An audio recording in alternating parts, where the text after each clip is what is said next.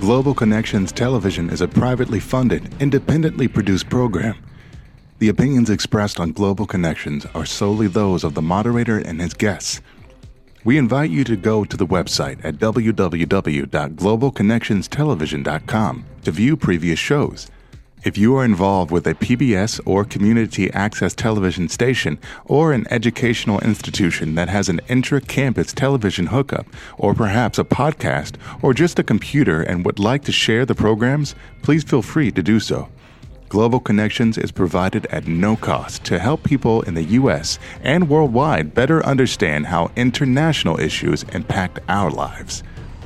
Welcome to today's Global Connections program. I'm Bill Miller. Today, we're going to talk about how important it is for a peaceful transition for democracies in the United States and around the world. My guest today is an expert on this topic. Dr. David Marchick, a former official in both the Clinton and Biden administrations, is the Dean of American University's Kogod School of Business. Dean Marchick boasted the popular Transition Lab podcast addressing presidential changes of power with the Partnership for Public Services Center for presidential transition. His most recent book is The Peaceful Transfer of Power An Oral History of America's Presidential Transitions. Dean Marchick, welcome to today's Global Connections program. Thanks for having me. This is a very important topic. It's very timely. It's one that's on our lips and on our tongues, people in the US and probably around the world. But let's uh, do a brief overview of a couple of institutions I mentioned. Uh, first off, what is the mission of American University's Kogod School of Business? Well, we're thank you for having me again. Uh, the Kogod School of Business is a leading business school based in Washington D.C. We have about 1,250 undergraduate business majors and around 600 graduate school uh, business uh, master's degree uh, students. And our specialty is to launch students at the nexus of business, government, and society. So we're in Washington and a lot of our graduates go into work that has a nexus with the government, a nexus with policy, a nexus with NGO communities. And it's a wonderful school uh, with leadership and sustainability and analytics, entrepreneurship, and a few other areas located right in the heart of Washington, D.C. Mm-hmm. And our viewers can go to your website at www.kogod.american.edu for more information. Another group that I mentioned or organization is the Partnership for Public Service. What exactly is that? So, the Partnership for Public Service is a wonderful organization. It's a nonprofit, nonpartisan organization focused on making government better, more efficient, more effective. And it's really dedicated to support career government officials and the functioning of government.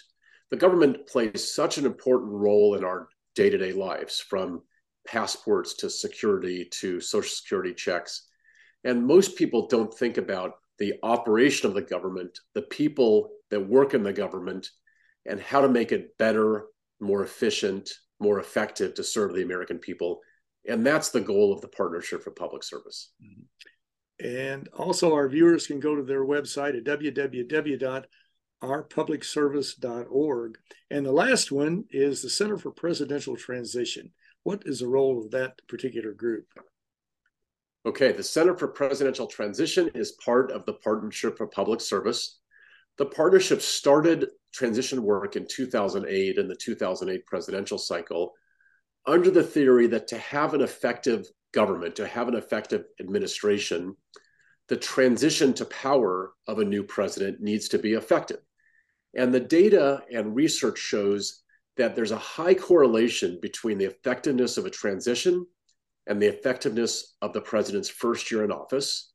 And there's also a high correlation between the president's first year in office and his or her success over their term. And so the center is focused on being the center of expertise, a repository of information, and a source of sound advice and wisdom for candidates, for executive, the executive branch, for Congress, and for transition teams to make the transfer of power smoother, faster, and better. And our viewers can go to the website at www.presidentialtransition.org. We're, we're finally we're getting to your book. We're working our way towards it. It's a very important book. Why did you write the peaceful transfer of power and oral history of America's presidential transitions? You know, the, presidency is one of the most studied organizations uh, anywhere in the world. There are 15,000 books on President Lincoln alone, 15,000.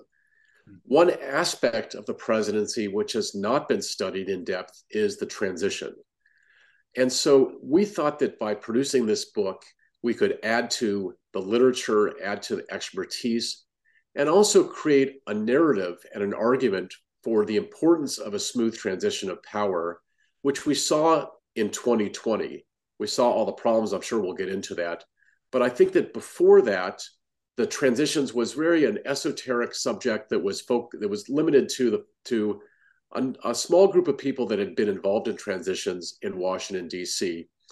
And because of the problems that occurred in the 2020 transition on January 6th, and even in the 2016 transition, the importance of presidential transitions and an effective launch for a new president and an effective handoff has become an area of heightened focus and heightened interest among the American people and all around the world.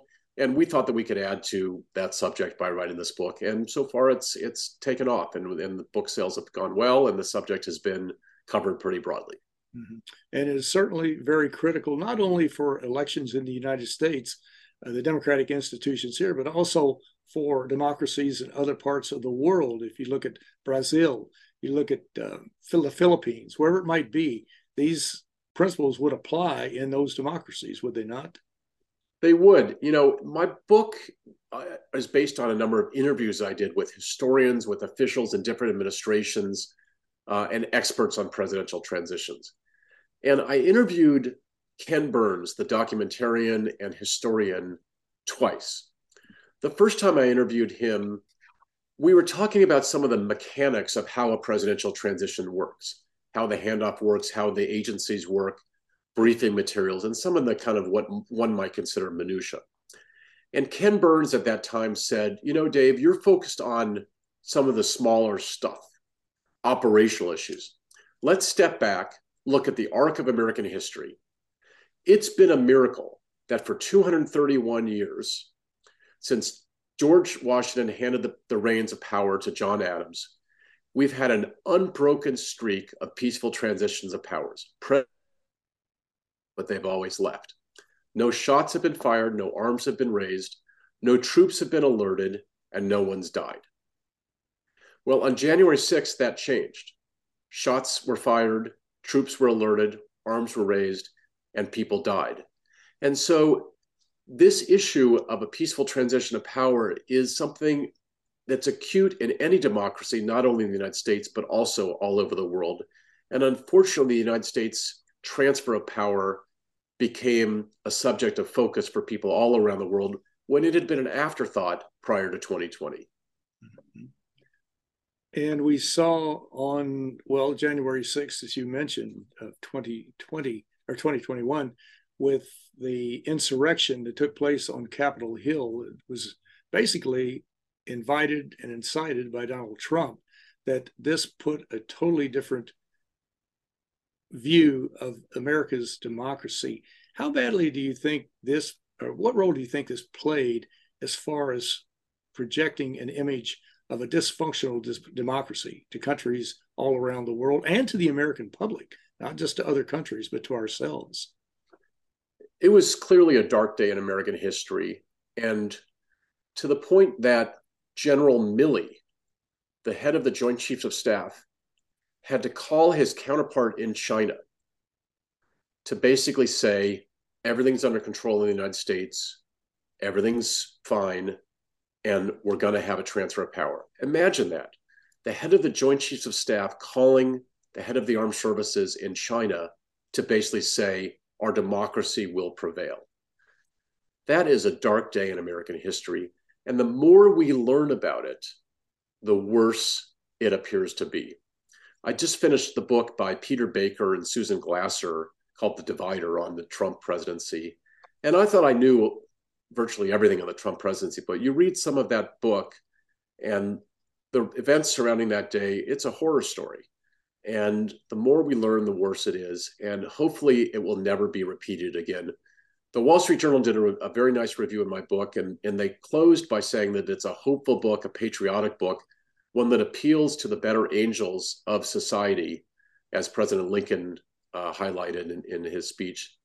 And I'm hopeful that we can get back to the bipartisan, nonpartisan nature of transitions where the country comes together for the smooth transition of power, which is a bedrock and foundation of our democracy. And we see now that so many of the candidates who were sympathetic to this January 6th insurrection have lost their recent election races and are not, well, they're not conceding. They're just pretending as though it never happened. And they're saying the election was rigged, that the vote was not fair. We see Donald Trump just recently said that the Constitution should be abandoned and we should do a makeover election, install him as president for life or whatever the case might be. I'm not sure that last part. But the point is that all the, the old rules have been broken, but it doesn't appear that a lot of people are going to play by the old rules even today.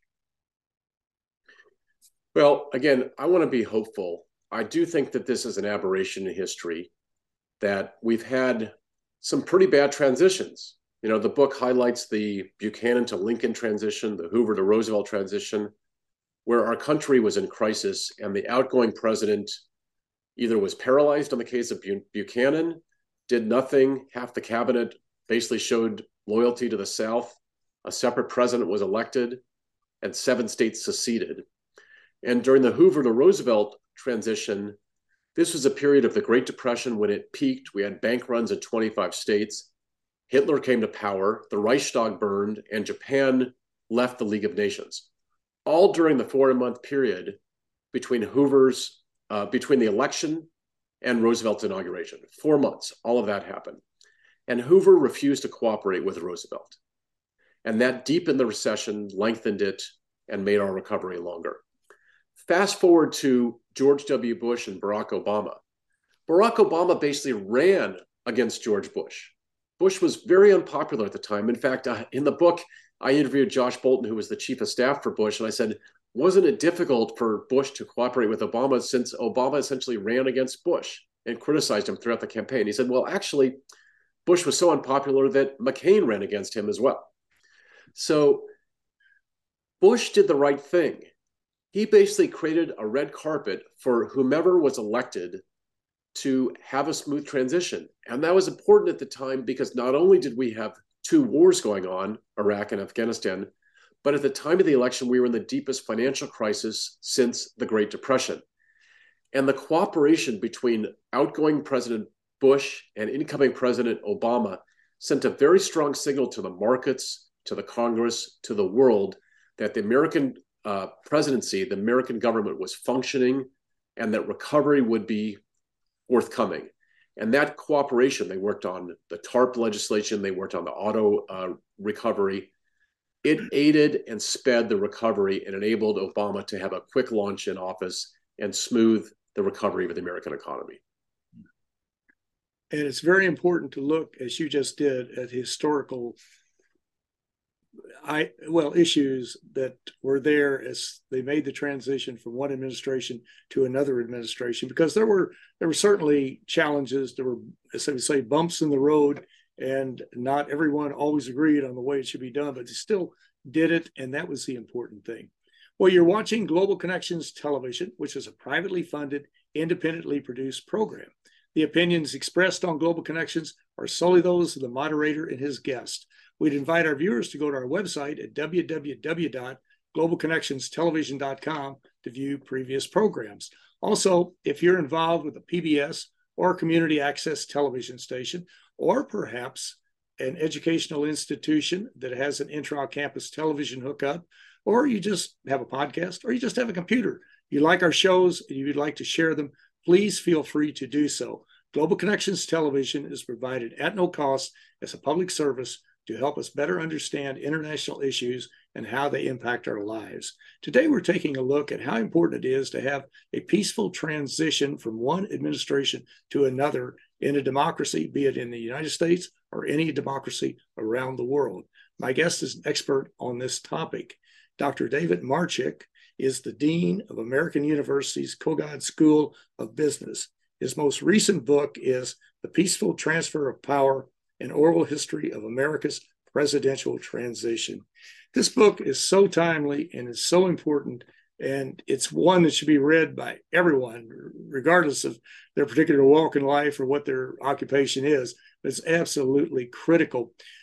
When we saw that the horrific uprising is what I call it, or insurgency, whatever we want to call it, on January 6th, it certainly came as a great shock to many of the people who were watching television or whatever the case might be, their computers. But still, there was a lead up to this. We had advanced warning that I I live in Frankfort, Kentucky, and I knew what was going to happen more or less. And I'm certainly not an expert on this. How do you think that the institutions responded to preparing for this, or by ignoring it, perhaps, or perhaps were co opted by the current president, Donald Trump? So it's a great question. And, you know, to use the words of your home state senator, Mitch McConnell, it was a violent insurrection. So our institutions bent, but they didn't break. They actually worked very well. Thank, thank God. So in the run up to the election and the run up to the transition, there is a law called the Presidential Transition Act, which requires the outgoing administration to prepare for a potential transition of power. And everybody focuses on all the problems associated with Donald Trump. In the book, we highlight a fellow named Chris Liddell. Chris Liddell was the deputy chief of staff to President Trump. He's a transition expert. He was a senior executive at General Motors and Microsoft before he went into the government. And in the entire year leading up to the election, he prepared for two things. One was the election of the reelection of President Trump, and the other was the potential that he would lose. And Chris, in the run up to the election, organized a White House committee, an interagency committee of all the different agencies in the government, prepared briefing materials, had cabinet agencies prepare briefing materials, facilitated security background checks, intelligence sharing with the Biden campaign. He did all the right things leading up to the election. And he should be applauded for that. And it shows that one person can make a difference. On election day, all of that work was put on hold. He was frozen in place, had handcuffs put on him until around mid December, when finally the formal transition was allowed to proceed. And then at that point, the Biden team and the Trump team started talking. Most of the agencies in the US government actually cooperated with the Biden team. They worked with them, they opened the doors, they were collaborative. There were a few agencies, the Department of Defense, the Office of the United States Trade Representative, the Office of Management and Budget, which, because of their political leadership, they never cooperated, or they only cooperated in the last few days after January 6th. So I would say there was a good, a bad, and the ugly of the transition. The good was pre election, the bad was between the election and January 6th, and January 6th was the ugly. Most of the agencies did an okay and, and positive job. The career officials did a great job. And there were a few outliers where they just would not cooperate and collaborate. And that made the difference. It certainly did. Do you think, as we look back on it, that given how aghast the majority of the people in this country, and I mean Democrats, Republicans, Independents, were, including a large number of members of Congress, how just devastated they were about this. Do you think if we had, or if they had started the January 6th committee to investigate this on a more timely basis and a more bipartisan basis, perhaps, that it could have moved more quickly? Or do you feel that the, I mean, there just to be quite honest, we have uh, media outlets that put out a lot of misinformation, disinformation, and do not inform the public. And we could name them uh, One American News, Newsmax, Fox to a large degree. But they started the spin machine. Right wing radio started the spin machine, talking about how this was just a peaceful gathering, that it really w- was not planned to be an insurgency. It just developed into one. But do you think if we had moved more quickly, that this could have uh, been dealt with in a more logical way as opposed to dragging it out over well over a year and a half? Yes, I mean, we have had transitions which have been perfectly smooth. The Bush to Obama transition is, is seen as the gold standard. And unfortunately, the incoming transition of Donald Trump and the outgoing do- transition of Donald Trump are aberrations in American history that hopefully we don't repeat. The same pattern, frankly, occurred in the incoming Trump administration. Chris Christie, this is documented in the book, the former governor of New Jersey, was asked by candidate Trump in February, March of the election year to organize a transition. And he put together a very good group of people with uh, led by a fellow named Rich Bagger, who was a former executive in the in the pharmaceutical industry, a lawyer, a distinguished public servant. They put together a very good plan. It was organized, it was thoughtful. They consulted with Republicans and Democrats who had run transitions before on how to do it. And two or three days after the election, Steve Bannon called Chris Christie into Trump Tower and said, Governor, we need to make some changes in the transition. And Christie said, Okay, what do we need to change? And Bannon said, You, you're out. And he was fired.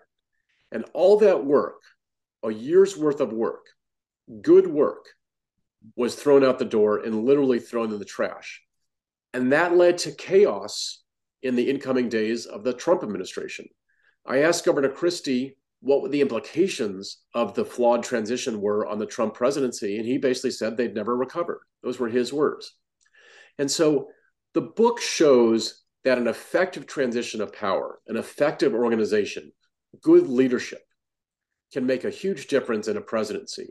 And that occurred with, for example, President Obama when he came in, but also President Reagan when he came into office. He appointed James A. Baker III, a distinguished lawyer and, and public servant, someone who had run two campaigns against Reagan. Bush ran, I mean, Baker ran the Ford campaign and the George H.W. Bush campaign. Both tried to take out Reagan. Uh, one was successful, the other unsuccessful. And Reagan had the confidence to appoint someone to be chief of staff that had run two campaigns against him. He said, I want to have you be the run the White House transition and have an effective White House. And so on a bipartisan basis, there are examples of presidents doing the right thing, planning for a transition, having good people, organizing it, and the American people benefit. And that's what the book hopefully appeals to future candidates to to do the right planning, to have the right people, and to take the the art of transition as seriously as the art of campaigning. Well, Dr. David Marchick, it's a very important book. It's very, very illuminating. And we would encourage people around the country and also in other countries, namely Hungary, the Philippines, Turkey, Brazil, wherever it may be, wherever you are in a democracy or would like a democracy, to get a copy of it and take a look at it. But I want to thank you so very much for a very interesting and a very informative program. Thank you very much. Thanks for having me. My pleasure. I'm Bill Miller. Thank you for joining us today on Global Connections Television.